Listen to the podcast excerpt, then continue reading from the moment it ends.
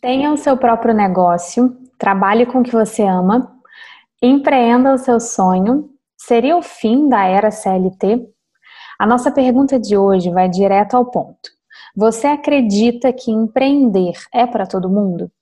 Por aqui temos opiniões diferentes, que se contrapõem em vários momentos e andam juntas em outros. Por isso resolvemos abordar esse tema em um episódio, abrindo um diálogo sobre algo que nos move todo santo dia, que nos faz levantar da cama, ora entusiasmadas, ora exaustas, e que nos ensina profundamente, inclusive a compreender que esse corre pode não ser para todo mundo. Empreender o próprio negócio. Ficar ou vazar? Bonjour, eu sou Amanda Moll, ilustradora, e sigo acreditando que o mundo é de quem sonha. Oi, eu sou Stephanie Freu, criadora de conteúdo de alma imensa e pés no chão, e esse é o Pitoresca Podcast.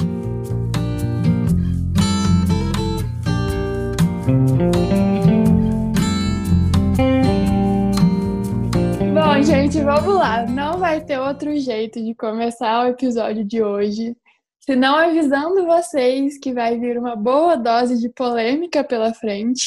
No mínimo uma hora, eu acredito, porque esse assunto vai dar pano pra manga. Mas eu acho que nada mais justo do que compartilhar com vocês as nossas visões sobre esse assunto. Porque a gente já comentou algumas vezes, eu acho que até no episódio que a gente gravou sobre empreendedorismo, que a gente pensa um pouquinho diferente nessa questão em específico, sobre... para quem é empreender? É para todo mundo ou não é? E é sobre isso que a gente vai conversar hoje, com vários tópicos, muitos pensamentos, muita discussão. Não é para chegar em uma resposta, mas para a gente aprender nesse meio do caminho aí. E quem sabe para você perceber se empreender é para você ou não, vai saber. Eu acho que esse tema, a gente comentou dele no início. Eu lembro que das primeiras pautas que a gente abriu sobre o podcast, você falou desse assunto. Acha que empreender é para todo mundo, né? E eu, torcida, garota de torcida do empreendedorismo, pensei... Ah, nunca parei para pensar que poderia não ser, na verdade. E você pois falou, é. Vamos falar disso um dia. Então, esse dia chegou. Tô feliz de abordar esse assunto, muito porque a gente já tem um diálogo mais maduro sobre isso, né? Desse tempo também que a gente foi construindo ideias juntas. E eu acho muito legal uhum. a gente falar sobre coisas que a gente não concorda cem por cento, para trazer visões diferentes, para aprender. Eu tô doida para também aprender e desconstruir pensamentos que podem ser fechados. E é isso que você falou. Eu acho que a nossa proposta com esse episódio é, no final, ajudar as pessoas a entenderem esse termômetro. Se empreender uhum. para elas ou não, porque é uma coisa muito pessoal, né? Acaba que não é para evangelizar ninguém, né? Eu acho que Nunca. muito da minha parte de falar que, né, já dando spoiler, que eu não acredito que empreender é para todo mundo, é porque a gente joga essa ficha na mão da pessoa, assim, e sem ela ter, né, pensado sobre isso, sem ela ter composto o seu olhar, assim. E ah, eu vejo pouca gente falando sobre isso, então acho que uhum. esse é o momento da gente poder conversar. Boa. Você, como bandeirinha do empreendedorismo, me conta, você, eu sei, e as pessoas sabem também que você sempre incentiva, né, que as pessoas invistam nos sonhos delas. Como que você enxerga isso? Olha, eu anotei um conceito que é muito forte para mim, eu não queria esquecer dele. É algo que eu sempre acreditei e o Emicida transformou isso num pensamento, em palavras. Ele tem um trecho de uma música, pode ser uma poesia ou alguma outra coisa, mas é uma poesia que ele escreveu mesmo. Que você é o maior representante do seu sonho na face da terra. E eu tenho a relação com o empreendedorismo muito nessa toada, assim. Eu acredito que empreender está muito ligado a realizar o nosso sonho. Um sonho que a gente não herdou ou que não caiu do céu, sei lá. Um corre que a gente vai ter que fazer com as próprias mãos. No sentido que eu sei o que isso representa na minha vida, se eu não trouxer isso para ação e transformar isso num trabalho, e literalmente no corre, isso não vai acontecer. Eu não vou ganhar de ninguém, eu não vou receber uma proposta incrível de emprego, ou talvez seja algo que nem exista, um emprego formatado disso que eu quero fazer. E aí eu acredito que a gente tem que fazer com as próprias mãos. Então, sou muito do time empreender porque sim, mas ao longo dos últimos tempos e muito com a minha relação com você, eu venho refletindo sobre isso, que não é todo mundo que tem essa veia e essa velocidade, essa disposição de continuar insistindo e tentando uhum. o ritmo do próprio corpo, assim. Eu, eu tenho algumas experiências é, mesmo com pessoas próximas, com Thales, que também empreende. Então, cada um tem um ritmo e, e muitas vezes não vai ter um resultado satisfatório para todo mundo, né? Que uhum. disso? Faça a sua defesa principal. Por que, que você não acredita para todo mundo? Eu acho que, olha, olha só, eu acho que entra um pouquinho que você já falou, só que sob uma outra perspectiva. Eu acho que, por exemplo, eu e você, criando alguns links assim em comum pra gente, né, pra eu sustentar a minha tese. A gente tem uma certa facilidade. Desculpa, gente, os termos, mas vai ser assim mesmo, esses termos ruins. A gente tem uma facilidade, assim, de, de empreender, e eu consigo ver alguns fatores que a gente tem em comum que favoreceram isso. Que, por exemplo, não sei se você já percebeu, mas nós duas viemos de famílias empreendedoras. Uhum, comerciais. Isso não significa que a gente teve algum favorecimento financeiro, né? Somos... É, como a gente já sabe, somos privilegiadas, mas ninguém nunca me incentivou, por exemplo, a ser empreendedora, a ter o meu próprio negócio. Pelo contrário, o caminho era totalmente o oposto disso que me incentivavam. Mas eu tive um contato com isso, uma certa experiência, porque eu trabalhei com os meus pais durante, desde os doze anos, eu sempre estava naquele meio, então entendendo que ah, é legal ter o próprio negócio, ter autonomia, mas também tem os perrengues, também tem as partes ruins. Então, quando eu assumi que esse era o meu rolê, eu meio que já sabia. E eu meio que já estava imersa, assim. Eu não sei como é que foi para você nessa questão. Mas é muito...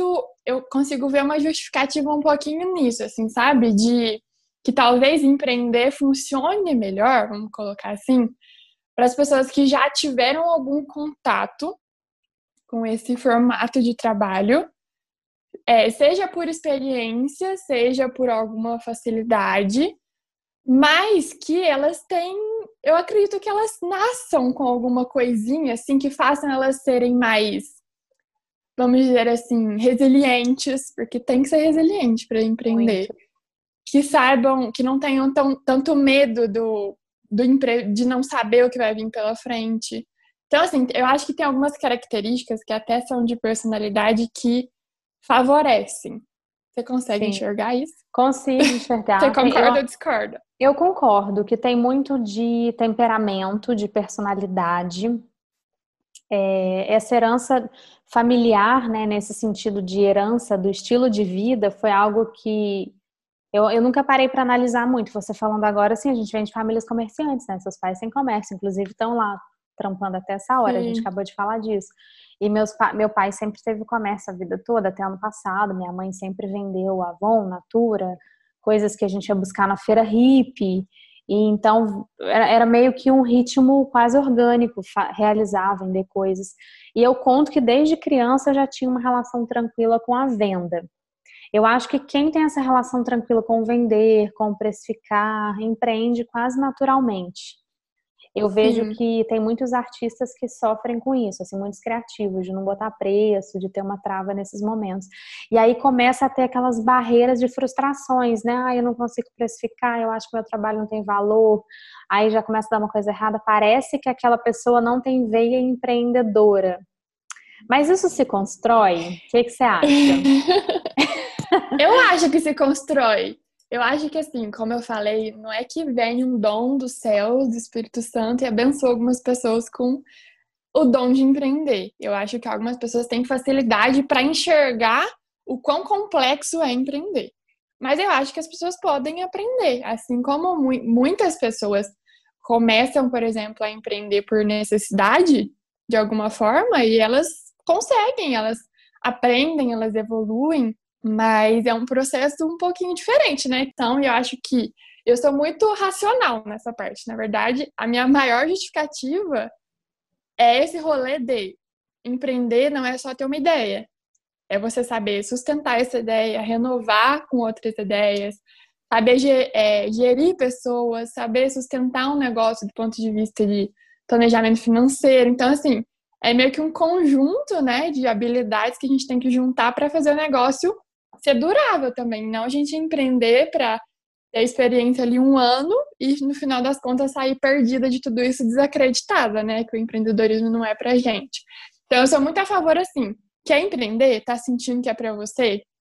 É, emerge de alguma forma nesse mundo, tenha um contato. Se é uma outra área que você quer atuar, busca um, um emprego, um serviço, alguma, algum contato com isso que te favoreça para se sentir mais confortável, sabe? Porque empreender é um lugar de solidão, assim. E se a gente não tiver feito esse mergulho antes, é, fica um pouquinho pior, né? Você falou uma coisa que é, me toca muito, é bem esse lugar de solidão. Ó, isso é algo que ninguém nos avisa. Eu tenho, eu tenho umas coisas, assim, que eu gosto muito de acessar, falando de empreendedorismo, que eu não acredito na, nas receitas prontas, nas fórmulas. E teve, tem muito isso, né? Que o empreendedorismo é, vou dar o exemplo, Empretec do Sebrae. É um, uma modelagem pronta que você decide empreender, e aí às vezes tem também quem tem o próprio emprego e queira ter um plano B, cumpre aquelas etapas, ou quem está chutando balde vai se dedicar como plano A, cumpre aquelas etapas e vai dar certo para todo mundo.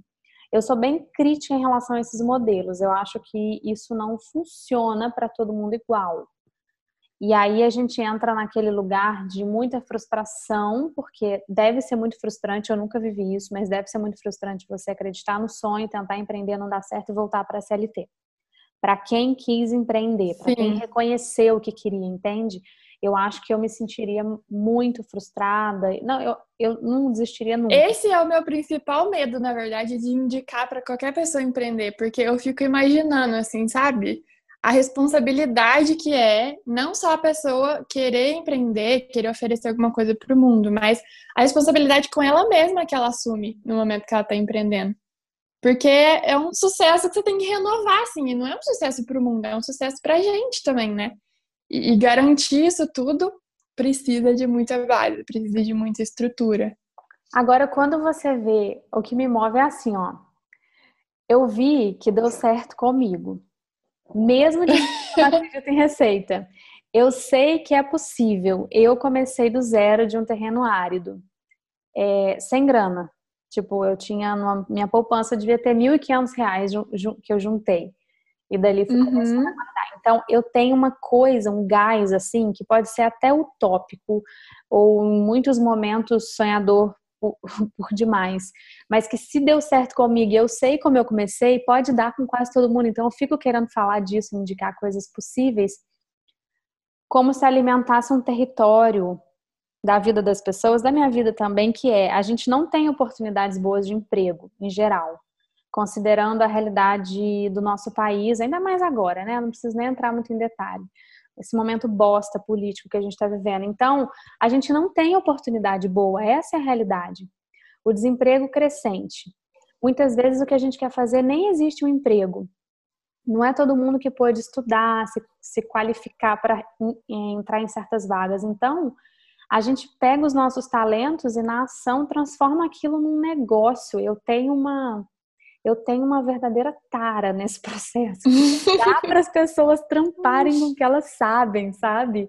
Sem ser refém de uma oportunidade que a sociedade tinha que abrir. Ela pode criar aquela oportunidade. Para muitas pessoas vai ser muito mais difícil, né? Eu tô falando aqui, mais uma vez, a gente sempre tenta ter essa sensibilidade. Eu moro com os meus pais, fui incentivada pela minha família, sou uma pessoa privilegiada, uma mulher branca. Tô falando de um lugar de privilégio. Eu tenho essa, essa, essa lucidez. É muito importante a gente fazer esse recorte. Mas ainda... Sim, é muito da nossa bolha para a sua bolha, né? Exatamente, exatamente.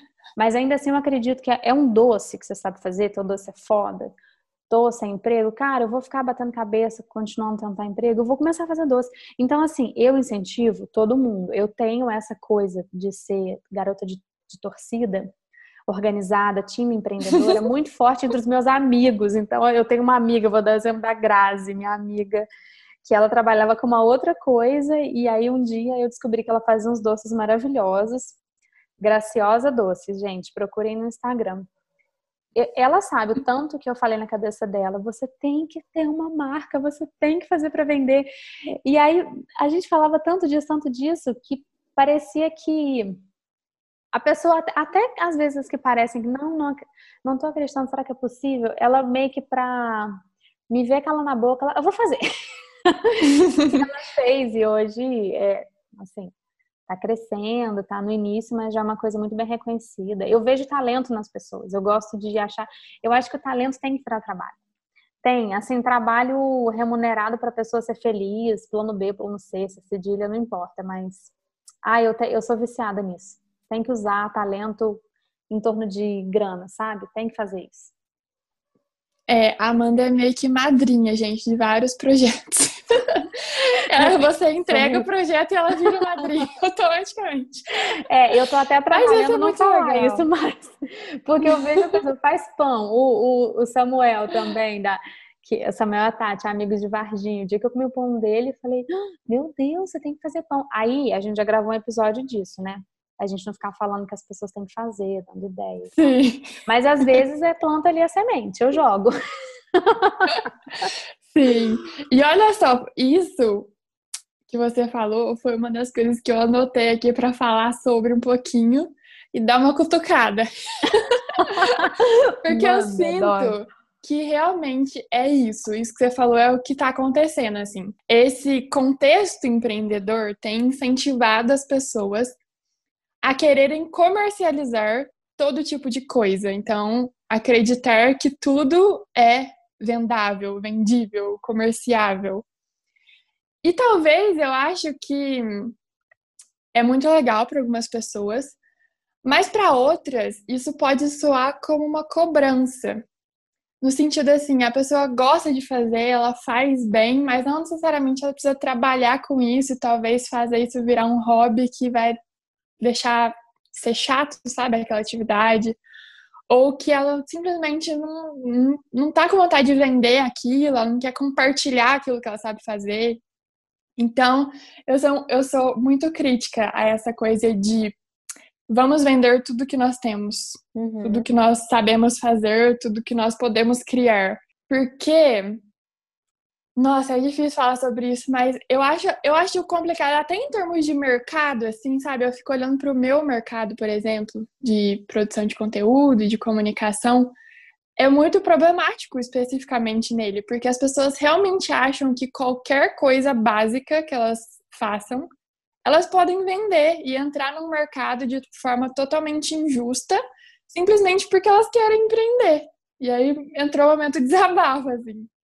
Então, assim, é claro que depende muito, né, de, de cada setor, de cada nicho.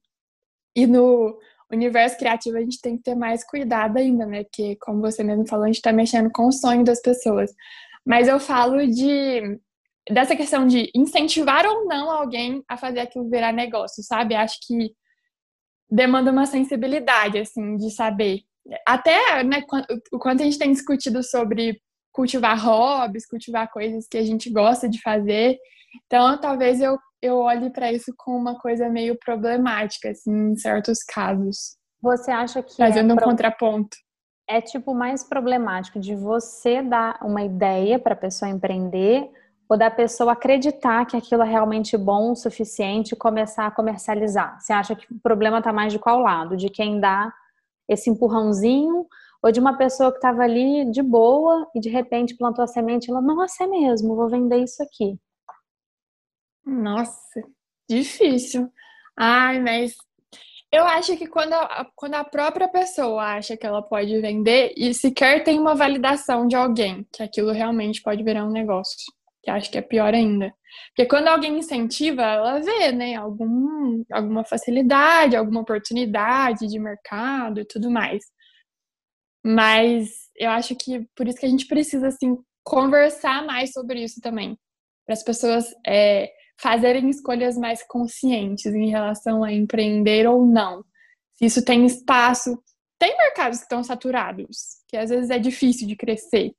Então, assim, talvez pensar um pouco mais, sabe, antes de criar. Eu acho que é, acho que é meio isso que eu Mas penso. É complexo, porque ao mesmo, quando a gente fala isso, a gente também não quer podar o sonho das pessoas, né? Eu tenho muito esse cuidado. Eu gosto de pensar que todo mundo tem, pelo menos, uma chance para gastar. Tem, uhum. Eu tenho uma chance, eu tenho uma ficha. E se eu quiser fazer uma coisa muito tosca, muito nada a ver, eu gastei minha ficha. Então, eu conheço muitas, muitos projetos, assim, de amigos, é, de familiar também conheço, de alguns que eu acompanhei, que foi uma tentativa frustrada que não rolou, depois a pessoa trilhou outro caminho, inclusive voltou para a C L T. Mas sabe aquela coisa que era necessária de viver, sabe, de sentir? Tem um pouco dessa pegada. Porque aqui a gente está falando de um lugar que a gente toca nossas carreiras e deu certo. Aos trancos e barrancos, gente, pelo amor de Deus, não é... formas de... de está dando no momento. É, tá rolando, né? É, esse é o presente. Sim. Mas... poderia não dar, como várias não deram, né? E as pessoas não imaginam. Mas eu acho que tem uma ficha que é neutra, assim. Todo mundo tem um direito, sabe? De experimentar. Eu acho que é legal considerar... Sim. Eu acho que é legal considerar também essa diferença de idade, assim. Porque as pessoas que me pedem conselho sobre empreender ou não são muito mais jovens, né? Do, do que as que pedem pra você. Então tem uma coisa, assim, de, nossa, preciso colocar isso no mundo, preciso sair desse emprego... Que é diferente, né, nas nossas gerações, assim, das alturas da vida. Então, talvez tenha um pouco de impacto disso. E eu acho que você falou muito verdade também. A gente tomar cuidado, né, pra não podar o sonho dos outros. Uhum. Mas, como eu falo na minha própria introdução, eu sou bem pés no chão. Então, eu sou a parte racional do rolê. Você é uma tesourinha pequena, daquela de formatinho de ave. De Sim, livro. Bem delicada, mas sou. Tete, se você não fizesse o que você faz... Não existe empreendedorismo. Mundo de C L T, o que, que você, você tramparia com o quê?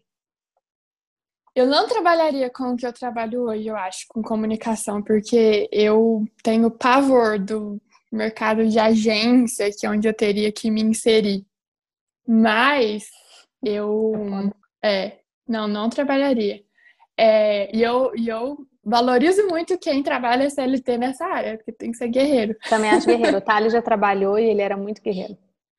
É, tem que ser guerreiro. É mal remunerado e é uma escassez criativa horrorosa, cansativo. Sim, repetitivo, trabalho repetitivo. É. Fala que é criativo, mas não é nada. Não, não é não, que criativo. Ah. Hoje a gente lembra de umas coisas e se diverte. Sim. Eu não sei o que, que eu teria construído. A minha jornada, assim, de, de curso, de graduação, não tem nada a ver com isso. Mas hoje, se eu fosse decidir hoje, vou mudar de carreira, preciso ser C L T. Eu acho que eu buscaria algum trabalho que gerasse impacto nas vida, na vida das pessoas diretamente, assim. Tipo, um trabalho de sustentabilidade, alguma coisa social, alguma coisa assim. Que, que trabalhasse com pessoas. Mas nesse sentido de, de ajudar, assim, de verdade, sabe? Ai, construção civil voltada à sustentabilidade, apoio social é lindo. Eu tenho acompanhado um projeto de construção de casas três D. Ai, é tão bonito. Eu até dei essa dica num I G T V que eu, que eu fiz, daquela série da Apple T V, Home. Não sei se você assistiu. Não, você já deu essa dica algumas vezes. Né? Eu dei aqui também? Deu, aham. Uhum. Ah, então eu já tinha falado, meu Deus. Então eu dei essa dica aqui e o último episódio se trata, é, trata disso. E você, como fez engenharia, uma, parte, uma parcelinha de engenharia, seu perfil ia se encaixar nesse job. Você ia adorar. Eu não sei que área em específico, mas acho que, assim, falando de propósito, eu gostaria de trabalhar com isso. Não gostaria de trabalhar em escritório, fechada, trancada, nada disso. E você? Olha, eu acho que eu seria psicóloga ou professora. Que eram as áreas professora. que... É, eu sempre gostei muito. Eram as áreas que eu achava que eu trabalharia até uma certa idade. Eu dizia que eu faria psicologia e ou sala de aula, daria aula para crianças. Acho super Nossa, que eu faria isso. Que seria... inesperado. É, seria uma C L T muito nobre para mim. Uhum, eu não total. tenho carteira de trabalho, né? Você tem carteira de trabalho? Tenho, sem carteira de trabalho, assinadíssima. Assinadíssima. Eu nunca fiz na vida. Eu tive um único emprego. Depois conto. Eu até queria falar isso que é interessante, porque a gente tem uma ouvinte do Pitoresca, que é a Silvia, que foi a minha primeira e única chefe da vida. E ela é uma pessoa querida, do Rio. Eu trabalhei um mês Você numa empresa. Você trabalhou com o quê? Era uma empresa que se chama, não sei, ela, acho que ela existe, Cianite. Ela é chinesa, de bolsas. Existe? Você conhece? Ah, eu acho que eu sei qual que é. Uhum. É Tem bem muito escrito assim. Em mochila, em mala. É, eles ah, são muito grandes. Eu sei.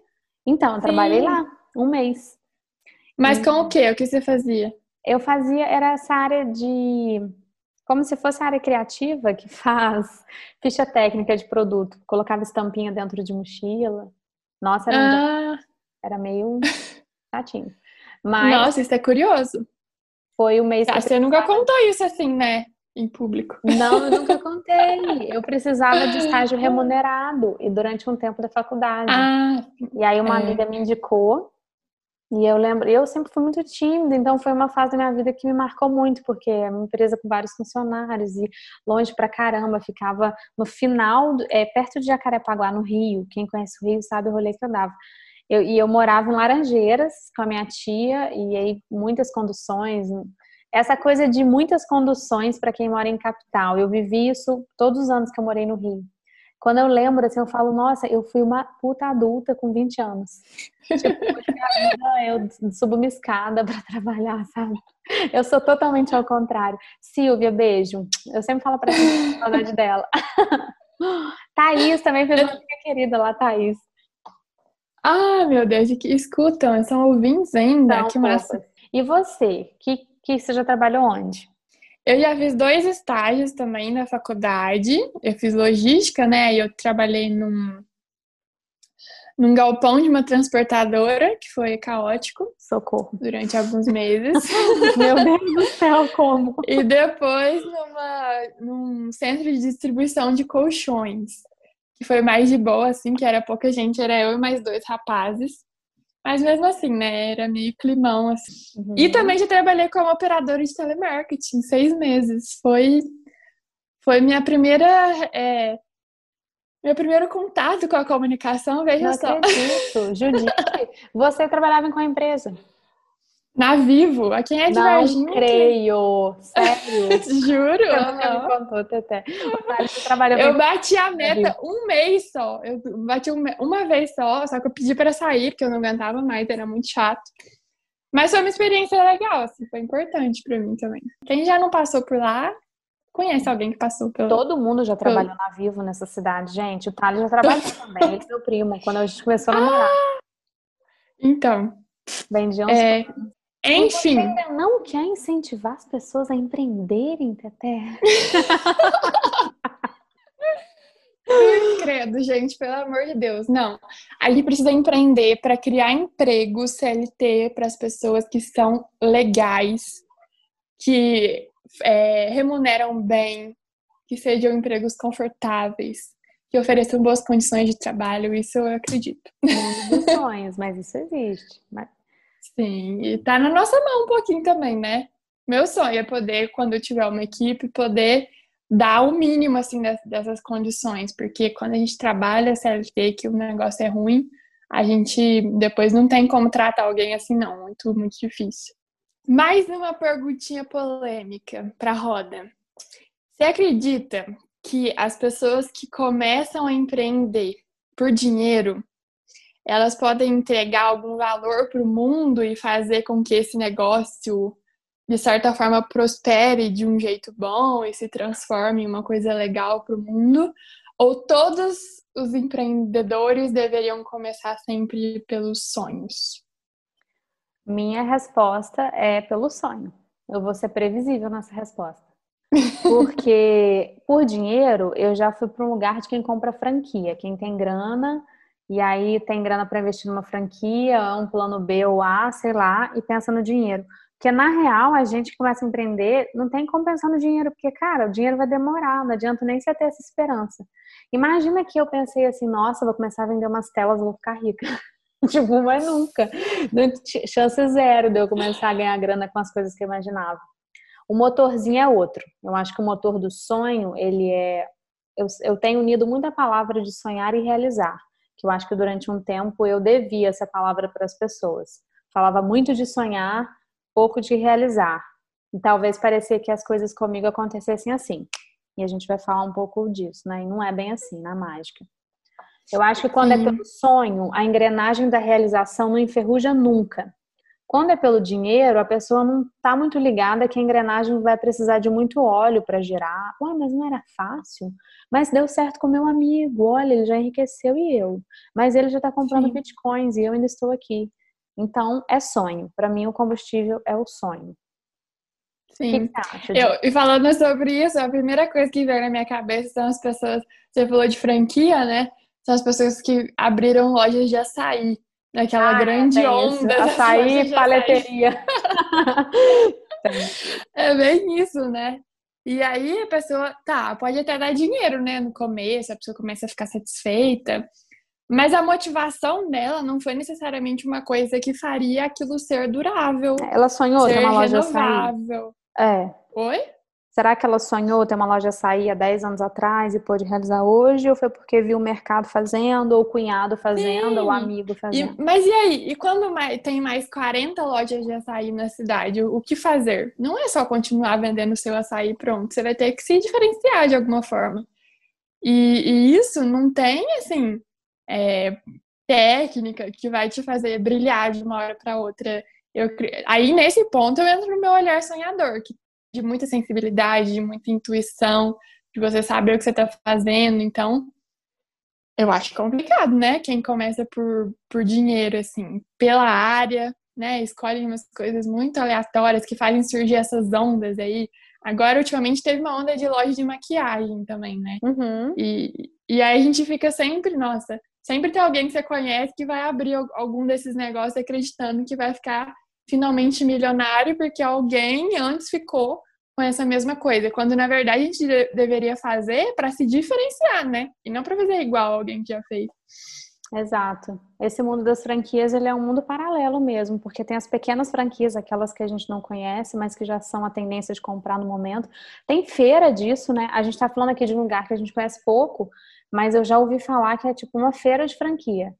Você é um investidor. Sei lá, até ficou rica, vão te convidar para essas feiras. Aí você vai lá com todo o seu olhar de curadoria e compra uma franquia. Aí, assim, mas franquia é coisa de quem já é rico, né? Quem já é rico. Ninguém pobre compra uma franquia. Será que vão julgar a gente horrores? Eu acho que é muito coisa de rico que quer ter plano C, cedilha, K, L, M, N. Não é nosso rolê. Eu também acho. Nossa vida é, é, nossa realidade é outra. E eu acho que além de rico é de gente preguiçosa. Até, cuidado! Que donos de franquia. O trem do zero. Nossa, e é, muito, é muita grana. Não, tem coisa mais gostosa que fazer o trabalho de formiga, de construir uma, uma empresinha. Não, gente, ah, é, isso, é isso que dá o calorzinho no final de cada dia. É. Não é você comprar a franquia e ficar milionário daqui cinco anos. É você construir o negócio, saber o passo, cada passo que você está trilhando, o caminho que você está construindo. Para mim é isso. A Stephanie Sensível voltou pro, pro game agora. Vou te, vou te jogar mais um aí que você vai amolecer mais ainda. Se a gente pensar assim, em lugares da cidade, eu gosto muito de pensar em lugares que construíram essa história, essa alma gostosa. Tem um japonês aqui que eu adoro, que é o Nippon. É da própria cidade, é deles, começou aqui, a gente compra sempre, é maravilhoso. No momento que vem uma franquia, eu, Amanda, Amanda, que tem essa, esse critério, eu tenho muito critério chato e particular para fazer escolhas de coisas que eu consumo. Eu chamei de chato, mas eu vou ser realista aqui, eu acho meus critérios bons. Eu só quero dar uma de humilde, mas enfim. É, eu prefiro muito mais comprar de uma pessoa que criou essa historinha do zero do que de uma franquia que já tem um padrão de produção. Essa coisa padronizada me incomoda um pouco. Eu acho que a gente está na era da despadronização e de criar uhum. é, pequenas marcas ou que se tornem grandes ou médias, não importa, mas com aquela alma que se mantém, sabe? Se levar isso para um exemplo grande, é o que a Magalu fez nessa época de pandemia. Você sabe quem é a Luiza Trajano? Hoje você fala de Luiza Trajano, todo mundo sabe quem é. Cara, quem que é o dono do Ponto Frio? Vai ver até ela, eu não sei, inclusive. Ele vai virando um grupo, compra todo mundo. Não é, não. Não? Você sabe, eu não sei. Mas eu acho muito legal essa essência que a gente compra com a marca. Não no sentido clichê, né? Mas no sentido que, cara, tem alguém ainda botando óleo nessa engrenagem, sabe? Já não é mais uhum. uma série. Eu acho que Sim. o futuro é essa coisa pequena, descobrir uma hortinha orgânica que uma amiga indicou semana retrasada, comprar direto com eles, que você sabe que planta. Pra mim, esse é o futuro. Aí, nesse uhum. sentido, eu acho que tem que empreender, porque aí tem muita coisa pequena pra acontecer, história pra iniciar, sabe? Pra dar o start. Pensei numa pergunta que agora me veio do nada. Vamos lá. Você acha que as, essas pessoas que criam negócios por, pelos seus próprios diferenciais, por serem negócios locais, autônomos, com verdadeiros propósitos, você não acha, já deixando clara a minha opinião, que elas deveriam, antes de focar no online e querer vender para todo o Brasil, elas focarem na própria região delas para validar o que elas fazem, para elas aprenderem no caminho. E assim, eu falo um pouco disso pela minha própria experiência também como consultora assim, de negócios, porque eu sempre falo, o digital é meio que a, u- a última coisa que você tem que fazer, você querer falar para o Brasil, para o mundo inteiro o que você faz. Tem que saber o que você está fazendo, você tem que ter dado para seu tio, para sua tia, ter coragem de apresentar para uma amiga, porque tem gente que chega em mim que, ah, não, minha família nem sabe, meus amigos, eu tenho vergonha de falar. Não é estranho isso, as pessoas quererem ganhar o mundo sem perceber que elas podem ganhar esse trabalho de formiguinha também, de forma local, assim, primeiro? Olha, depende, viu? Apesar de saber que você começou do digital, né? Eu comecei ao Desculpa contrário. A provocação. Não, mas eu acho ótimo. Eu acho ótimo, porque agora eu tô remando para conquistar minha cidade. Então, você falou, você falou uma coisa muito legal. Eu acho assim, se viu ali uma lacuna de oportunidade, viu que tem uma portinha semi-aberta, você vai. Então, eu vou dar um exemplo. Eu comecei a empreender em feira de artesanato de Varginha. Era a portinha entreaberta que tinha. Então, foi até lá que eu conheci a Ana, que é a nossa amiga em comum que nos apresentou. Sim. E naquele momento, eu vi que era o que eu tinha na mão, foi possível. Mas eu tenho que dizer aqui, publicamente, para todos ouvirem, Varginha nunca me deu oportunidade. Essa foi a portinha semi-aberta que eu encontrei. Se eu ficasse esperando, Varginha me adorar, valorizar meu trabalho, tarará, tarará, eu estava parada há oito anos. Então, nesse sentido, o online foi meu caminho que me trouxe muita segurança e autonomia para ver que eu ia ter peito para tentar de novo em Varginha. Então, eu uhum. acho que depende desse flow. Às vezes, as pessoas te podam muito, assim. Eu tenho familiares e, e alguns amigos que desconsideram meu trabalho. É como se eu não trabalhasse, é como se eu não fizesse nada. Não tocam no assunto, né? Não, não tocam no assunto, mas sabe exatamente tudo que você faz, acompanha de pertinho, mas é, não valorizam, assim, não fazem questão nenhuma de apoiar. Questão zero. Uhum. Na verdade, faz até questão de mostrar que não sabe nem o que você faz, que aquilo não importa. Aí, nesse sentido, pensa se todas as portas estão fechadas, a pessoa não conseguiu validar com os dela, no lugar que ela mora. Cara, graças a Deus tem internet, se joga aí. Mas tem, uhum. tem, se tem possibilidade legal de validar, eu, eu acho massa. Aí essa feirinha me deu uma chancela legal. Eu vi, não, tem... Nossa, foram poucas experiências, mas muitas pessoas iam na minha barraquinha e falavam pra mim, menina, você tá aqui, não imaginava. Parece inesperado, de repente, um oásis. Que eram com as senhorinhas dos artesanatos tradicionais, que eu valorizo, acho uma graça. Graças a Deus essa feira existe. Mas eu era a única menina nova ali no meio, era engraçado. Aquilo me deu Sim. uma sensação de, ah, legal, as pessoas até que gostam. Mas uhum. eu acho que pra quem não tem nenhuma chance, chance zero, ai, tem que se jogar no online. É o que nos resta. O que, que você acha? Sabe o que eu fico pensando? Eu, mais uma vez, eu fico com dó das pessoas antes mesmo do trem dar errado. Eu fico morrendo de, de nervoso, de não dar certo a pessoa se frustrar. Porque eu fico pensando no que eu te falei, né, no, no online. Acaba que é tanta gente e tanta gente fazendo coisas similares que eu acho que a chance de o seu trabalho perder valor é muito grande, sabe? Por exemplo, tem tanta gente massa, assim, que borda. Uhum. Mas se você ah, entra é no, no Elo sete, tem um milhão de gente que borda. É muito mais difícil você se destacar. Agora, se você vai, né, como você falou, se você participa de uma feira local... Se você busca uma comunidade de pessoas que bordam, que é da sua região, eu acho que você tem mais chance de se destacar, sabe? De conseguir realmente conquistar o seu espaço e conseguir ir evoluindo a tal ponto de, no online, que é terra de todo mundo e de tanta gente, você poder ter uma oportunidade melhor de fazer o negócio nascer ali dando certo, sabe? Uhum. E eu entendo muito a sua história ser ao contrário, mas também foi a quantos anos atrás, né? Faz, eu acho que o contexto Oito mudou, anos. assim. É, eu ia até falar Quantas isso. Quantas ilustradoras tinham um site que vendiam Exato. suas próprias artes? Entendeu? Eu penso muito nesse, nessa coisa de mercado. É chato falar isso, né? Essa palavra também é chata, mas eu, eu fico problematizando essa questão, sabe? Não, mas isso é muito importante de falar. Eu acho que a gente tem que trazer isso pra cá. Eu tô entendendo exatamente o que você tá falando. Como agora eu tô numa parte de trajetória que é esse ao contrário, tô fazendo agora, empreendendo no interior e tentando manter o online, que não é tarefa uhum. fácil. Mas eu já tenho know-how de como manter online. Eu sei, tem os Thales que faz os meus sites que ficam maravilhosos. Eu já sei que meu marketing é muito eu, já sei o que fazer, já tenho as minhas, os meus métodos prontos. Mas manter uhum. é uma tarefa difícil, mas eu não estou iniciando agora. Eu não sei como seria se eu começasse a ilustrar agora e fosse criar um site e visse que o mundo já faz isso. Há oito anos atrás, para você ter uma ideia, quando eu criei meu curso online de ilustração, eu já te falei isso. Foi no momento certo, no ano certo que ele nasceu, dois mil e quinze. Não era essa enxurrada de curso online como tem hoje. Não era, hoje eu vejo curso online que o mote, ele contrapõe ao meu, assim, quem está por aí romantizando a ilustração, só falta falar assim, gente, quem está por aí fazendo curso com a Amanda Moll, venham fazer comigo agora. A gente ri muito. É rir no sentido não arrogante, gente, pelo amor de Deus, pitorescas, não interpretem mal. Mas eu tenho consciência de que eu não estou mais dialogando com o momento atual. Eu nunca entrei para brigar.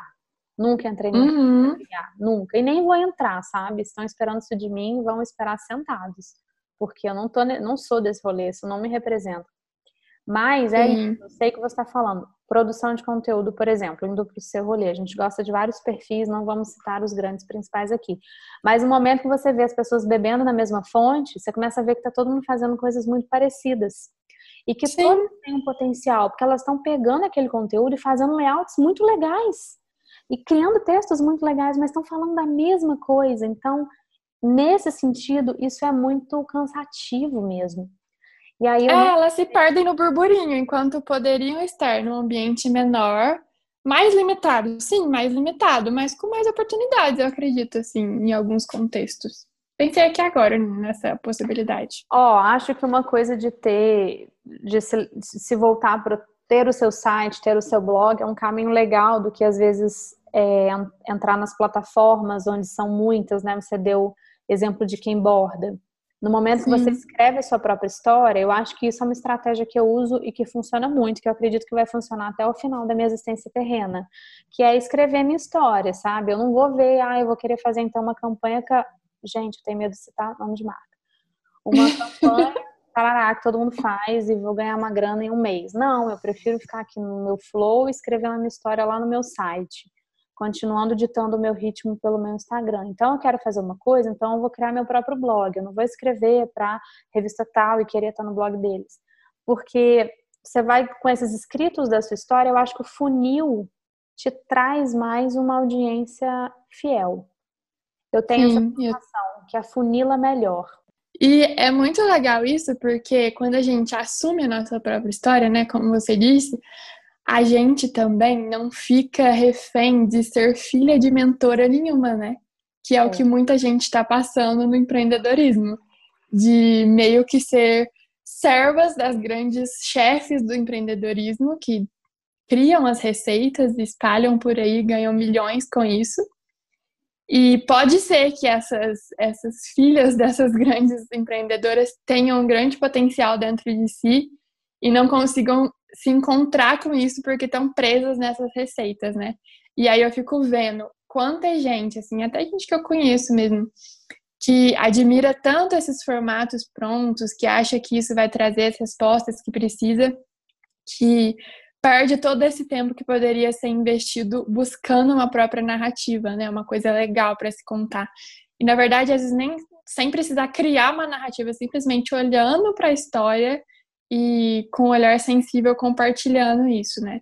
E, e precisamos falar sobre isso também, o quanto esse movimento de referências pode nos impactar de forma negativa, às vezes, né?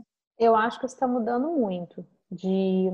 dessa dependência das fórmulas, né, as grandes fórmulas e vem comigo que você vai fazer ta, tantos dígitos em tais dias, e essas Ai, coisas prontas. Eu acho que a gente já está numa outra era, na era da feirinha orgânica. A gente está caminhando para uma outra linguagem. E isso é muito legal de falar, porque eu fiz um curso com a Rafa Capai, que é o Decola. Sim. Só que a, a promessa do Decola nunca foi essa, mas não deixa de ser também um curso de empreendedorismo. E eu revendi esse curso por cinco anos, e esse curso realmente mudou a minha trajetória. E a Rafa é hoje minha amiga, né? Ela é minha amiga desde quando eu conheci.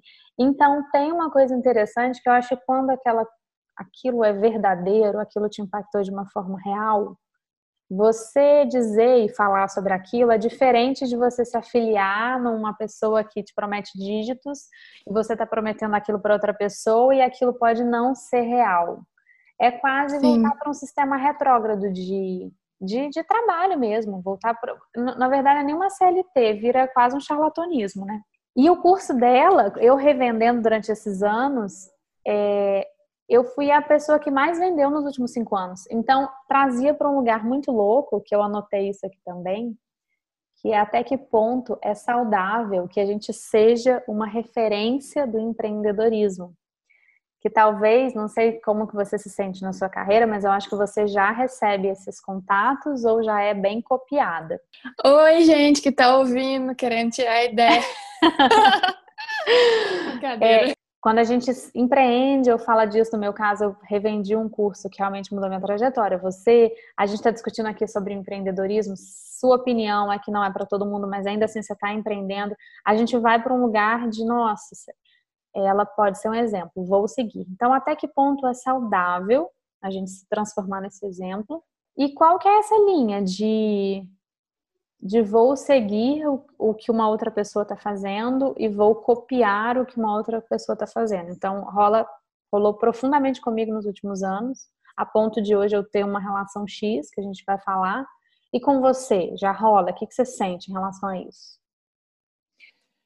É engraçado porque tem gente que, que me enxerga desse jeito, mas se eu parar pra pensar, eu tenho três anos de empresa. Eu não sou nenhuma referência, pelo menos não deveria ser, eu acho. Porque eu tô aprendendo muito, eu tô no início, assim. E, né, da mesma forma que você aprendeu muito sobre isso com a Rafa, né, com a Rafa Capai, eu fui a filhinha da Efeitorna, né? Das irmãs Alcântara. E foi a Nossa, mesma coisa pra eu mim. Eu esqueci disso. Legal você falar. Sim. E foi, e foi exatamente a mesma coisa. Mais uma similaridade entre nós duas. Porque aquilo realmente mudou a minha vida. Eu realmente acreditei. Fiz aquilo acontecer da forma que elas falaram ali.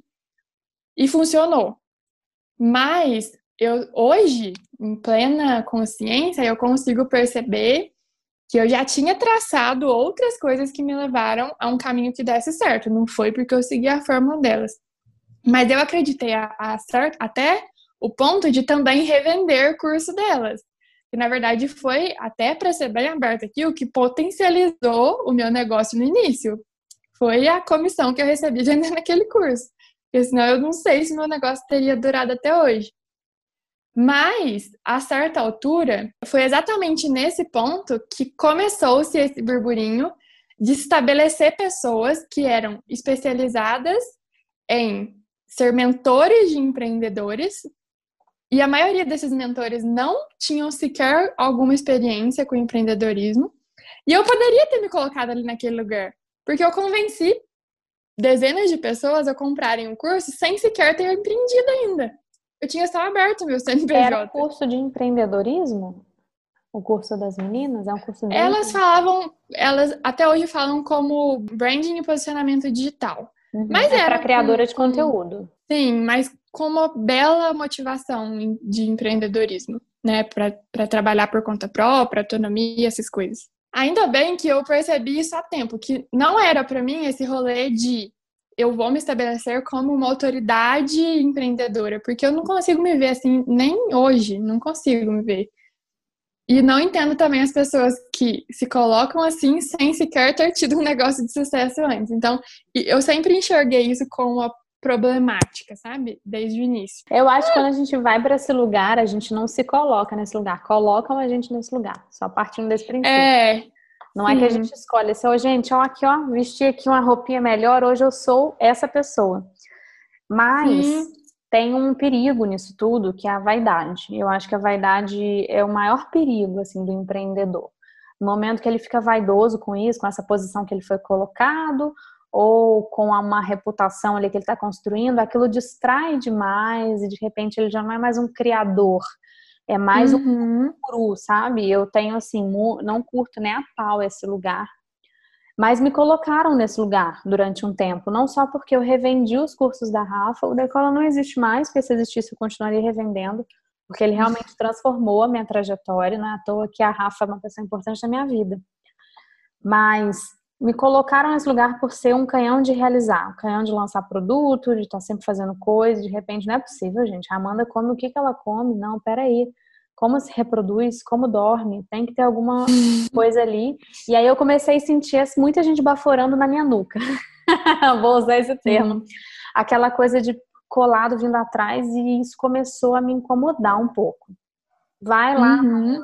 no, no egozinho do, do artista, né? A gente sabe que isso bate, do, do ser humano mesmo. Peraí, não quero que me copiem. Mas estou na internet, né? Estamos colocando nosso trabalho no mundo, isso é possível. Mas eu reflito, eu reflito muito sobre isso, e eu acho que a gente tem que abrir esse diálogo. Que admirar, ter referência empreendedora é uma coisa, seguir trajetória é uma besteira que as pessoas estão fazendo. Ou fazer a mesma Sim. coisa, repetir um post, repetir um conteúdo, copiar um produto. Gente, sério, brinca não, para, sabe? Para, é, agora eu entendi o que você quis dizer. Porque eu tava achando que você tava falando de, dessa, de me colocar nesse lugar de, uma, de um case de empreendedora de sucesso. Mas eu entendi agora. Aí, por exemplo, eu consigo, né, trazer pra conversa o... Já me copiaram várias vezes no, no perfil da Imensa Cria, que é da minha empresa oficialmente. Na cara dura, às vezes as escondidas, às vezes só... Às vezes pedindo conselho, pedindo como eu faço, coisa assim que não é conselho de, de carreira, umas coisas assim, muito... Me fala aí que eu quero fazer igual a você. E tem, sempre vai ter, acho que... A, sempre tem, né, uma pessoa que, que olha assim, resolve cismar com você e fala, não, vou seguir aquele modelo. Uhum. É meio que a coisa da franquia aplicada ao nosso rolê, né? Sim, talvez por isso você tenha criado esse ranço com o empreendedorismo, ou você acha que não? Também é um ingrediente a mais. Acho que sim. Sim, com certeza. Um ranço. Um ranço bem grande. É, é, e até a palavra empreendedorismo, além de ter cansado a gente, né, por ouvir muito, ficou até banalizada, assim, né? Ai, agora todo mundo é empreendedor. É, mas ficou... se criasse uma palavra nova, é, por exemplo, gratidão foi uma palavra que ficou banalizada na internet. É, tipo isso. É meio pelo uso excessivo, né, das redes. Sim. Teté, eu conversei com uma varginhense. Na verdade, hoje a gente tem duas convidadas varginhenses por episódio. A Marina é uma empreendedora e ela tem uma escola de inglês aqui em Varginha. E eu acho que é o exemplo do time empreenda, porque sim. Inclusive, ela usou um termo maravilhoso. E eu vou colocar um áudio dela, do que ela falou, da contribuição, de porque ela acha que esse caminho foi o que mais representou, assim, a trajetória que ela escolheu trilhar e em contraponto com uma outra vida que ela teve antes, porque ela não empreendeu sempre. Então, acho que ela teve uma conclusão olhando pelos dois lados. Olá, pessoal. Primeiramente, é um prazer estar aqui com vocês falando sobre este assunto tão importante para mim. Eu, com certeza absoluta, sou do time hashtag Minha Marca Minha Vida. Empreender para mim é poder realizar grandes sonhos e me sentir realizada profissionalmente e pessoalmente. Através do meu trabalho, eu me conecto com pessoas incríveis e é foda saber que minha pequena empresa impacta a vida de tantas pessoas. O meu sonho nasceu no final de dois mil e dezessete, com a proposta de compra da escola. A escola na qual eu já trabalhava, já conhecia basicamente todos os processos. Isso me deu, me deu mais confiança, mas eu não imaginava o quão desafiador e transformador isso seria. Comecei tímida, com medo, descobrindo um mundo novo a cada dia. Ninguém me contou como era difícil ter que tomar todas as decisões ou o peso de toda essa responsabilidade. Por causa disso, já chorei diversas vezes, já perdi noites de sono, já me vi ansiosa em pleno final de semana pensando como seria a minha semana seguinte. Ninguém me ensinou como que era gerir meu tempo, como que é, eu também tirava um tempo para descansar, e esse é meu grande desafio até hoje. Hoje eu me sinto uma empreendedora mais madura de quando eu comecei. Não porque eu ganhei rios de dinheiro e todos os meus projetos deram certo, mas justamente pelo contrário. Através dos meus erros e as minhas falhas, eu pude reconhecer a minha capacidade de solucionar problemas, de me reinventar, de acreditar nos meus projetos. E com certeza todos os problemas que eu enfrentei e enfrento até hoje me fazem muito mais forte. E não, não trocaria nada, nadinha do que vivi até aqui, nem mesmo os perrengues. Eu adoro que a Marina fala bem lá do B, sabe? Uma coisa de não avisa que o rolê vai ter dia cansativo, noite sem sono. É, e essa é a parte que não nos abandona, né? Em nenhum momento da, da trajetória. Até quando tá, as coisas estão dando certo, a gente tem que resolver problema todos os dias. Eu sinto que eu resolvo problema todo dia. Imagina a Marina como escola, sabe? Isso Nossa. Traz muito amadurecimento mesmo. É uma, você sente que você sempre, tá sempre resolvendo problema, assim? Eu tenho essa sensação. Ai, sempre, todo dia, todo santo dia. O dia, o dia que eu acho que vai ter menos problema é o que mais tem. É, é, é o que mais tem imprevisto. E isso que você falou, tem até gente que avisa, né? Que vai ter esses perrengues e tudo, mas tem as pessoas que avisam e romantizam isso, né? Ou se não falam assim, não, você tem que suportar tudo, porque no final vai valer a pena.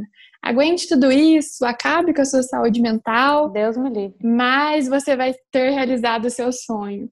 Então, tem tantas vertentes, né? De, é tanta gente falando sobre empreendedorismo que tem cada coisa mais maluca que a outra que a gente escuta também.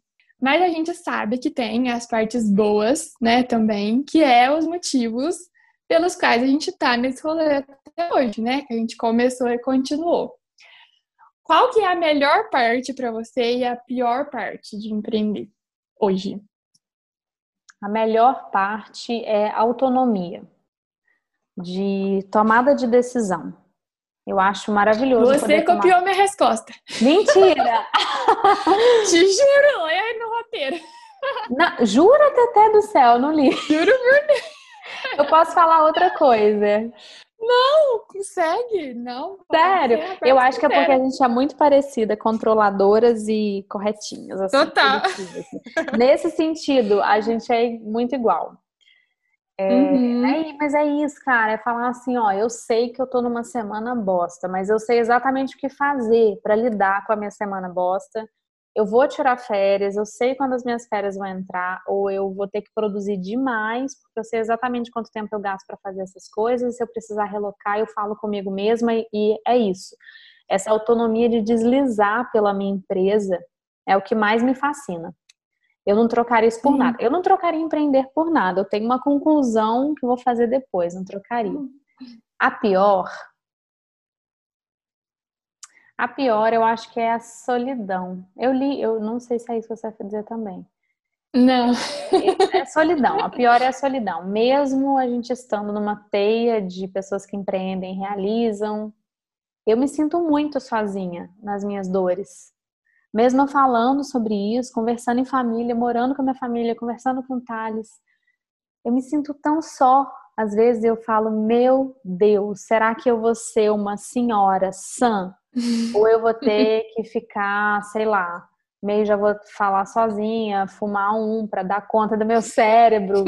Eu não tenho nada contra, inclusive, tá? Eu não uso drogas, mas quem fuma maconha tá super tranquilo. Mas é uma coisa que relaxa. Mas eu chego a pensar isso, assim, que senhora serei eu? Hoje eu tenho trinta, me sinto com doze, parece que o tempo voou, mas tem dias que eu acho que a minha mente tá muito acelerada, que eu tô dando conta de muita coisa, e eu me sinto só, assim, nossa, parece que eu tô sozinha aqui, eu tô sozinha no planeta, sabe? É uma sensação esquisita. É, mas acaba que, por mais que você possa compartilhar com as pessoas, meio que elas nunca sabem a completude daquilo, né? O que que se trata, o que que significa pra você. Às vezes é uma coisa boba, mas que significa tanto pra gente que a gente não consegue compartilhar nessa medida. Eu, pelo menos, é. me sinto muito assim, tanto de coisa boa quanto de coisa ruim. A gente é. não consegue transmitir pra alguém o quanto que aquilo é importante, né? Relevante. Eu acho que isso é bem típico dessa galera realizadora, assim, que tá nos corres. A gente até fala, tamo junto. Eu sempre falo isso, eu falo pra mim mesmo, assim, ó, tamo junto, viu? E é o que eu sinto em relação a todo, toda a minha audiência no Instagram, mas de noite e nos nossos momentos, a gente não tá junto, a gente tá sozinho. E bate uma solidão muito grande. Às vezes eu sinto isso. E você, Té? Eu coloquei exatamente a mesma coisa que você. Eu vou, eu vou ler aqui o que eu coloquei. Não acredito, eu a não li. A melhor parte... a melhor parte é a autonomia de saber que grande parte do que uma empresa é, é porque eu tomei boas decisões. E eu gosto muito de sentir essa responsabilidade, de saber que eu fui... Não é que eu fui capaz, mas que aquilo dependeu de mim, que eu fiz acontecer. É uma sensação que me preenche, assim. E, de novo, desde as coisas mais pequenas e que são aparentemente insignificantes até as grandes coisas, né? Que são mais raras, mas às Nossa, vezes acontece. É lindo. Não, isso é maravilhoso. Né? Acho que com certeza. Acho que a, a resposta de muitos empreendedores vai ser essa, realmente. É, é um fator de decisão para muita gente também, né? Sobre empreender. Acho que vai ser e liberdade pior... e autonomia. Liberdade, é... acho que muita gente curte. Tá meio que primo ali. Mas tem a ver, né? É. É. Tem bastante a ver. E a pior parte, acho que é um pouco disso também. Que é, ao mesmo tempo que é bom sentir essa autorresponsabilidade, a pior parte é saber que às vezes eu não posso colocar a culpa em alguém, sabe? Ou senão que eu não tenho limite, assim, de atuação dentro da empresa, sabe? Era bom, assim, quando eu trabalhava no telemarketing, que aí a pessoa começava a brigar comigo e a minha responsabilidade era só passar pra gerente. Não era resolver o problema. Cara, é... Só que agora não existe isso mais, sabe? Se eu tô sem internet em casa, eu tenho que resolver. Se ninguém comprou o que eu tava tentando vender, eu vou ter que resolver, vai ter que surgir dinheiro de algum lugar. E é, é, acho que é esse contraponto de, nossa, muito massa isso, mas eu ralo, viu? Em que momento eu posso fazer a birra, né? Quem vai vir aqui me atender? Pois é, ninguém me É foda isso. Isso é muito interessante.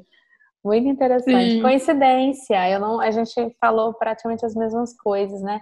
Sinal de que isso vai, é, vai ser comum com quem ouvir também. Certeza que a gente vai receber sim. muita mensagem de pessoas dizendo que se sentem assim. Eu acho que sim. Olha... No final das contas, você acha que as pessoas que estão empreendendo agora, tantas pessoas, né, que estão nesse movimento, será que realmente elas estão todas seguindo a intuição delas ou elas estão só seguindo uma correnteza que alguém resolveu criar e ficou fácil para todo mundo seguir? Porque antes era, seguir, era fácil seguir o caminho C L T, né? Era simples, era o que todo mundo fazia. Agora é muito mais favorável, muito mais legal, muito mais cool ser empreendedor. Uhum. Então, será que tá todo mundo mesmo indo na intuição ou tá se deixando levar? Foi essa Ó, reflexão. Agora eu vou ser menos sonhadora. Eu vou, peguei um pouquinho essa veia mais crítica. Eu acho que uma grande parcela tá indo na correnteza. Não no sentido de, de- decidir empreender. No sentido uhum. de fazer o quê? De criar Sim. o quê, de dizer o quê. É, eu tenho visto muitas coisas similares e pessoas que passaram a fazer coisas similares é, por algum motivo, que eu não sei qual, assim, porque eu sou meio anarquista do mercado. Eu acho que rola das pessoas apostarem ideias fora da curva, rola. Eu tenho várias coisas que flopam, gente. Eu não tô falando aqui de um lugar que tudo dá certo pra mim, não. Pelo amor de Deus, não. Gente, o Pitoresca é esse lugar que a gente vai conversar sobre tudo, é porque não cabe tudo no episódio, mas a gente ainda vai falar muito disso. Não sei, parece que é, as pessoas querem fazer o que elas acham que dá certo, não tá muito silenciando, desconectando, muito ruído na internet, muita gente falando coisas parecidas e fazendo coisas parecidas. Isso me dá um pouco de nervoso, tanto em conteúdo, em texto, eu acho que assim, em cada altura do mundo, as pessoas tinham uma correnteza. E essa, ocasionalmente, é a correnteza do empreendedorismo, sabe? Que deu certo, que rolou, muita gente se agarrou por necessidade, várias delas, e que é importante, né? Que eu falei no início, pode funcionar para muita gente, e é um caminho, às vezes é um único caminho para muita gente que está desempregado, que buscou emprego e não conseguiu. Mas acho que é importante a gente ter esse olhar atento também, né, do, das grandes massas que estão rolando no nosso meio, para a gente tentar ao máximo se, se esquivar delas e, e tentar manter a nossa, nossa verdade, né? Eu convidei, nesse sentido, nessa nossa conversa, uma pessoa que está do outro lado da moeda, que é a Sarah Miller. Ela é jornalista, mora aqui em Varginhense também, conterrânea. Ela apresenta o R mais, então vocês já devem ter visto ela na televisão, quem mora por aqui, na Rede Mais. E ela escolheu ser C L T. E eu convidei ela, eu escutei ela falando uma vez, assim, numa conversa super solta, ela soltou.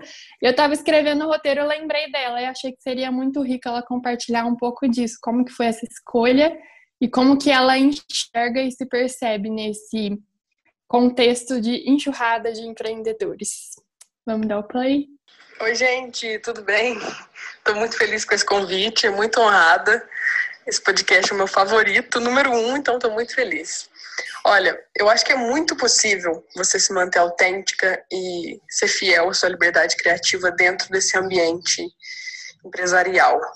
É, a partir do momento que você sai da zona de conforto, que você se conhece, sabe aquilo que você ama fazer e é fiel a isso, sabe? Aquilo que, que você gosta e que tem maior facilidade, maior prazer em realizar. Por exemplo, eu trabalho em televisão, né? Sou jornalista. E na T V existem várias editorias. Então eu não me vejo, por exemplo, apresentando um jornal policial ou programa do agronegócio. Mas eu me vejo apresentando R mais, por exemplo, que é o meu programa, né? São boletins de notícia durante a programação, onde eu falo de serviços essenciais à população, aquilo que viralizou na internet, tecnologia, enfim, coisas que eu gosto, que fazem sentido para mim falar. Acredito que quando você faz por amor, a história muda. É, você não fica ali só no automático, cumprindo as ordens, mas propondo ideias, falando, olha, eu gosto de fazer isso, amo falar sobre isso, como a gente pode encaixar aqui dentro? E acho que muda a estrutura, sabe? Você para de fazer só um papel ali de mais um, e acaba se tornando parte daquele time e constrói a história daquela empresa também. Já senti muita vontade de empreender, já quis muitas vezes, já tentei algumas, só que sempre chegava em algum ponto onde eu não conseguia dar seguimento e falava, não, isso não é para mim. Eu, eu gosto daquela coisa da carreira, de e construindo cargos e tudo mais, que faz um sentido maior para mim. É o que eu sempre sonhei desde criança, trabalhar em televisão, então acaba que, que junta todas essas pecinhas. Eu acho interessante fazer parte desse cenário, tendo a minha idade, a minha geração, porque eu trabalho com pessoas mais velhas do que eu, de gerações muito diferentes, por exemplo, pessoas que começaram a trabalhar em televisão quando tudo era analógico, quando era fita cassete, estrutura de produção de conteúdo, de informação era muito diferente, não existia internet, então aprendo muito com essas pessoas, acredito que elas aprendem comigo também e acho essa troca incrível. É claro que tem os dias que, que a gente se questiona, que tem atividades que a gente não gosta tanto de fazer, e assim como acontece no empreendedorismo, acredito eu, né? E essa coisa de viver um dia de cada vez, sempre buscando o propósito, eu acho que é o que rege os dois mundos e o que faz sentido pra gente quando trabalhador, né? Não sei como vai funcionar isso daqui a alguns anos, mas no momento faz muito sentido. E a Sarah, que está jornalista C L T hoje, é feliz fazendo isso. Adorei. Ufa, existe um caminho para o C L T e a Sarah pode comprovar. Eu achei muito legal ela falar disso, né? O quanto que uma pessoa com uma mente criativa, com um propósito firme, né? Ela falou desde criança, pode transformar um ambiente chato, corporativo, empresarial. E eu acho que é legal falar disso, sabe? Quando a gente tem essa energia, pode ser empreendedora, mas ela pode brotar em qualquer lugar. A gente pode se dispor a fazer um ambiente se transformar, né? Uma empresa quadrada, chata, se a gente tiver paciência, que é a mesma coisa que empreender. Tempo, exatamente, paciência, resiliência. Então, achei muito, muito legal a fala dela. Arrasou, Sara. É, eu tenho a sensação que ela está empreendendo sendo C L T. Dentro, dentro de uma empresa que é T V, que tem, né? Que é uma empresa que tem essas limitações. Ela fala de sair da zona de conforto, que é muito legal também. É como se ela tivesse todos esses ingredientes que o empreendedor precisa também, mas ela tem convicção de que aquele lugar que ela tá é para ela, que aquilo ali é frutífero para ela. Achei o máximo. Sim, e talvez a pessoa não queira tanto lidar com, igual eu falei, né, a falta de, de previsão, que o negócio vai estar tá bom amanhã. Ela tem, faz parte de uma empresa, então, de certa forma, tem mais uma coisa mais consolidada de carreira, né? E é como a gente já falou aqui uma vez, né? Você até falou da sua amiga também, que fez concurso, presta uhum. concurso, porque quer. Esqueci a palavra agora que eu, as pessoas querem quando elas fazem concurso. Qual que é mesmo? Ah, não sei. Ah, estabilidade. Estabilidade. Estabilidade. É a palavra, é a palavra que os pais adoram falar para os filhos que estão prestando vestibular. Sim. Eu esqueci ela, assim, mas foi sem querer, tá? Foi por querer. Sem querer. Olha, eu vou aproveitar super esse gancho da Sara para... porque eu anotei uma conclusão que eu queria muito fechar o raciocínio na minha cabeça, do que é que eu diria como dica para uma pessoa, assim, para ela ajudar ela a entender se ela quer empreender ou não, se empreender é para ela ou não, como um desfecho dessa conversa toda que a gente levou aqui. E eu acho, olha, quando eu penso na minha realidade, mesmo nos dias mais duros, onde me falta motivação, certeza, segurança, nos dias que eu sinto medo, eu não consigo me enxergar fazendo absolutamente nada além do que, além do que eu faço. Então, é quase orgânico para mim continuar insistindo. E tem dias, já vivi dias assim de ficar chorando no chão, pelo amor de Deus, eu não aguento mais. Todo mundo já viveu esse dia que empreende há, sei lá, três, quatro anos. E hum. não consigo me ver, nunca, nunca me vi. Não, então agora que eu vou fazer psicologia. Então é muito claro para mim, muito, muito claro que eu nunca vou abrir mão desse sonho. Esse é meu termômetro, isso para mim é claro, eu não me vejo fazendo nada além disso. E esse é o ponto que eu acho que seria a minha dica. Se imagina num, sei lá, você já está empreendendo, está pensando em começar. Na verdade, isso é mais para quem já meio que começou. É um termômetro para já dar esse passinho.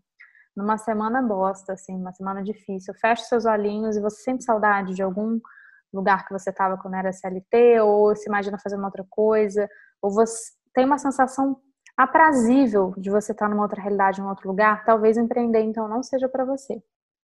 Porque se uma semana muito foda, você fechar o olho e pensar, não, é isso, não me vejo em outra coisa. Então é meio que muito claro que esse é seu rolê. Porque você vai entrar nesses ciclos por toda a vida. Vai depender, tem hora que não depende só de você. Gente, vamos falar de uma pandemia. Pandemia. Sim, né? É falar de coisa maior que foge do nosso controle e a gente tem que lidar com isso, tem que ter lucidez, tem que ter criatividade, tem que ter empatia. Eu acho que essa pandemia foi a maior prova de fogo, assim. É o maior uhum. racha do empreendedorismo, porque pra deslizar e pra falar uma besteira, fazer uma besteira é um suspiro, um story, um play. Sim, mais do que eu falaria. Você acha que existe uma régua, assim, que você conseguiria no seu, no seu sensor? Eu acho que depois que a gente conversou, trazendo mais para perto do nosso pitoresca essência na veia, eu acho que eu incentivaria, é, se você tá sentindo essa faísca começar a querer acender, começa um processo de autoconhecimento, sabe? De perceber quem você é de verdade, o que, que você gosta de verdade, para não se deixar ser levada por essas coisas temporais e momentâneas que podem fazer com que o seu sonho vire um pesadelo. É, mas eu acho que a maior dica que eu poderia dar é, é tenha, tenha certeza que você está num momento de pelo menos uma mínima estabilidade emocional, que você não... Eu não, acho que a pior coisa que alguém pode fazer é criar um negócio para solucionar algum problema que está vivendo, tipo assim... Ai, meu relacionamento tá péssimo, vou criar um negócio para gastar tempo. Eu acho que, eu acho que empreender deveria ser uma coisa, uma motivação essencial de dentro, assim, de verdade. Uma motivação não só de sonho, porque essa coisa carrega, né, certa utopia, assim, mas uma coisa de sentir mesmo, de sentir E, e mais do que isso, ter esse ímpeto te fazendo se movimentar. Então, eu acho que buscar esse processo de autoconhecimento pode ser a minha melhor dica nesse momento. Além de todas as dicas que eu dei para você não empreender até agora. Então, eu acho que você diria que a pessoa tem direito a uma primeira ficha. Talvez seja a única, mas... Eu tô... Ai, quem, quem falou foi a Amanda. Eu não me responsabilizo. Tô querendo te empurrar para essa confirmação. Não, não. Jamais. Não. É um caminho que, nesse ponto de conversa, cada um vai sentir para que caminho ela tá nessa tendência, sabe? É uma coisa que você, é interno, é autoconhecimento. Não, por isso que no fundo, no fundo, todo mundo sabe. Todo mundo sabe. Essa é a verdade. Eu também acredito. Se tá fazendo besteira, você não tá. Então, vamos para os nossos quadros finais? Vamos. Começamos com o que me irrita? Ah, vamos, né? Vamos ver. O que, que te irrita? O que, que te irritou nas últimas semanas? Ah, eu contextualizei o que me irrita. Bom, uhum. eu vou fazer dois o que me irrita, então. Me irrita pessoas que não fazem quarentena e desconsideram a pandemia. Me irrita profundamente, tá? Cancelo vocês. Não cancelo, mas assim, fico muito triste, muito chateada, é, é triste. A gente acabou de sair de um feriado, foi bizarro ver as praias cheias e as pessoas achando que tá tudo ok. Bom, se a pandemia passou, me avise, me mande um direct, algum link pra eu ler, porque eu tô me sentindo lunática. É, o que me irrita no contexto empreendedorismo, abre aspas, é só você colocar a mão que vira ouro, fecha aspas, abre mais aspas, com você tudo dá certo, é só você falar lá no Instagram, fecha aspas. Essas são frases que eu já ouvi e ouço primas com frequência, Pri- frases primas, né? Com frequência, hum. do tipo, nossa Amanda, mas é só você fazer, é muito fácil. Então, pessoas que me conhecem, que muitas vezes são do meu rolê, partem do princípio que tudo comigo é fácil, é simples. Porque eu sou muito criativa, né? Eu tô botando aspas em tudo, mas vai ficar chato eu ficar fazendo aspas aqui toda hora. Você é muito criativa, você sempre dá... Pode um... fazer com a mão. Pode fazer com a mão, ó, estão vendo? Não, não tá danada. Então, tira completamente seu mérito, completamente. Não, não tenho mérito. É tipo, não, você dá conta, você é foda, eu odeio isso. E acham que as coisas são simples. Elas pegam um recorte da sua vida e acham que você é aquele recorte. No momento que, por exemplo, você está fazendo uma hora extra num final de semana ou você não pode aceitar um convite porque você está trabalhando, isso é motivo de piada. Então, assim, eu sou muito piada em muitos momentos do meu contexto. Tipo, que é isso, Amanda? Dessa risadinha... Tá com a vida feita. Esse para, né? Tem muitas coisas. É, tá com a vida ganha, tudo pra ela é fácil, ela é chefe, ela é chefe, ela trabalha online, é só ela clicar que a coisa vai, igual uma cápsula, é teletransportada pra casa da pessoa, ela não tem nenhum problema pra resolver, desenho é fácil, pintar é fácil, ela desliza em arco-íris. Então, como eu posso concluir toda essa falação? Venham passar uma semaninha comigo, amores. Venham de máscara, façam um teste e venham se não tiverem corona. Depois você vai entender como que funciona o corre. Então, por favor, não falem mais isso de mim. É muito difícil, é difícil para todo mundo. Não, não tem rolê fácil. É, Ai, e pode ser uma semana, porque uma semana tem problema suficiente para você entender. Que isso? Precisa nem ser um mês. Uma semaninha, uma semaninha. Vai, vai entender. Sim. Como é que, que tem atrás de um recorte. Teté, hum, tá. Com você. O que me irrita, eu também contextualizei. É bem simples e prático. O que me irrita são pessoas que usam... se intitulam C E O da própria empresa quando a empresa tem uma pessoa só. E até coloca na bio do Instagram. O que, que é C E O? C E O do arroba. E, C E O traduzindo. É tipo a, é tipo a dona, chefe top, entendeu? Tipo, C E O do Google é o top chefe. Ai, meu Deus. Só que é tipo não tem como você ser essa pessoa, você só tem você, entendeu? Eu acho muito nada a ver. Me irrita real. Eu vejo muito C E O na bio de Instagram das pessoas. Enfim, né? E vamos para as nossas dicas pitorescas. Eu tenho uma dica pitoresca para as gateiras de plantão, porque faz um mês e alguns dias que eu virei uma gateira, então eu tenho uma dica muito boa, que é, é usar areias para o seu gatinho fazer xixi e cocô, areias biodegradáveis, pelo amor de Deus. Porque eu descobri que essas areias aí que os bichinhos usam e que são baratas, elas poluem o meio ambiente de uma forma monstruosa, tá? Sério? Que elas não... É, como é que é aquela palavra? Não decompõe, não, não... Elas não se decompõem basicamente nunca. Então eu descobri uma que é feita de farinha de cereais, ou seja, super natural. O preço é mais carinho, sim, mas, amiga, você adotou o gato, agora você cuida do gato e do meio ambiente, por favor. Então, planeta, vou deixar, né, a dica aqui, é, que é a areia Catibom, Cat com K, K A T B O M. É, compra uns vários pacotes de uma vez aí que você consegue um descontão. Muito boa essa dica. As gateiras vão tirar. A gente falou... Uma fala... coisa. Ah, pode falar. Essa areia pode jogar no vaso sanitário. Na verdade, eu comprei ela só por causa disso. Aí depois eu descobri que valia a pena por causa de ser biodegradável. Mas as gateiras vão saber que isso é um grande diferencial que faz valer o valor. Pode jogar na privada. Pronto, acabei. Manda. Bom, minha dica pitoresca vai ser um curso online da Gabriela Prioli. Ela lançou na semana passada. Se chama Manual da Política Racional. Entender política já é uma coisa que vem flertando comigo desde dois mil e dezoito, por motivos óbvios. E a Gabriela adora a fala dela, né? Eu acho que muita gente aqui deve adorar também. Foi uma conexão boa para aprender termos que eu tinha realmente muita dúvida. E eu converso muito sobre política com o Thales. O Thales é um cara que é envolvido já há muitos anos e a gente gosta de falar sobre esse assunto. No momento que eu vi esse curso, eu achei muito necessário para esse ano, que é o ano que a gente vai eleger nossos prefeitos. E eu achei muito inovador um curso online sobre política tão descomplicada, sabe? Eu achei que foi uma sensibilidade boa. Claro, tem muita gente inteligente por trás da Gabi, ela não tá sozinha, óbvio. Gabi, né? Sentiu. E... Mas já pensou fazer um curso de política? Eu nunca tinha pensado isso. E eu já fiz a primeira aula, afinal, política se discute? Maravilhoso. A primeira aula não poderia ter um nome melhor. E eu acho que é isso, sabe? A gente precisa se entender que tudo é política, que política está em tudo. Não, a gente não está falando de pessoas específicas, a gente está falando de como uma coisa, como a orquestra acontece. Então é muito importante a gente ter essa consciência. E eu estou aprendendo muito sobre coisas que eu nunca compreendi. E na primeira aula tem um vídeo extra que é sobre a cultura de cancelamento. Você ia adorar, Teté. Sobre um aspecto incrível, assim, de como a gente também não deve entrar nessa onda de cancelar, sabe? Quais são os Sim, eu já, que você usa? Eu, tem muita gente compartilhando conteúdo sobre isso.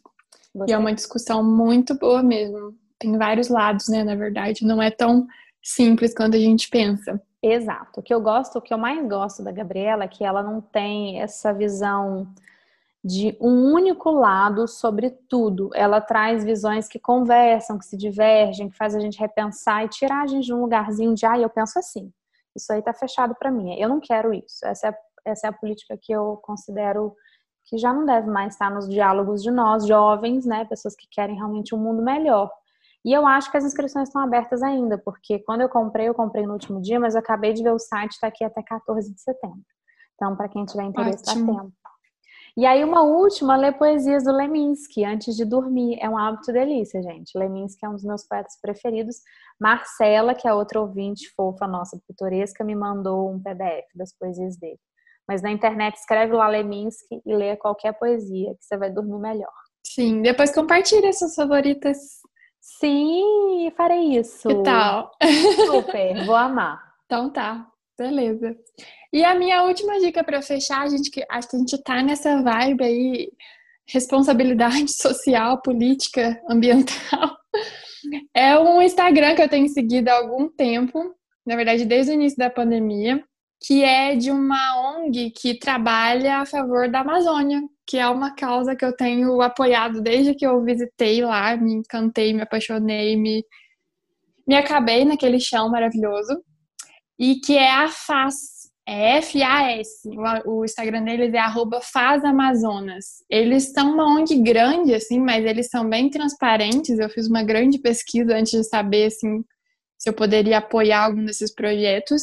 E eles compartilham bastante coisa, assim, para manter a gente atualizado também do que está acontecendo por lá. Então, mesmo se você não puder contribuir, acho que vale pelo menos estar por dentro, porque a Amazônia é grande parte nossa do Brasil e a gente precisa colocar ela nas nossas conversas também e saber o que está acontecendo por lá. Porque para a gente não deixar aqui só o impacto ruim e negativo dos problemas nos façam despertar para ela, né? Mais uma vez, como já tem acontecido ultimamente.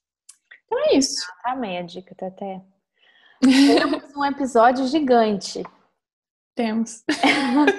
Mas não daria para ser mais curto? Olha, se você ouviu até aqui, você é uma pitoresca raiz.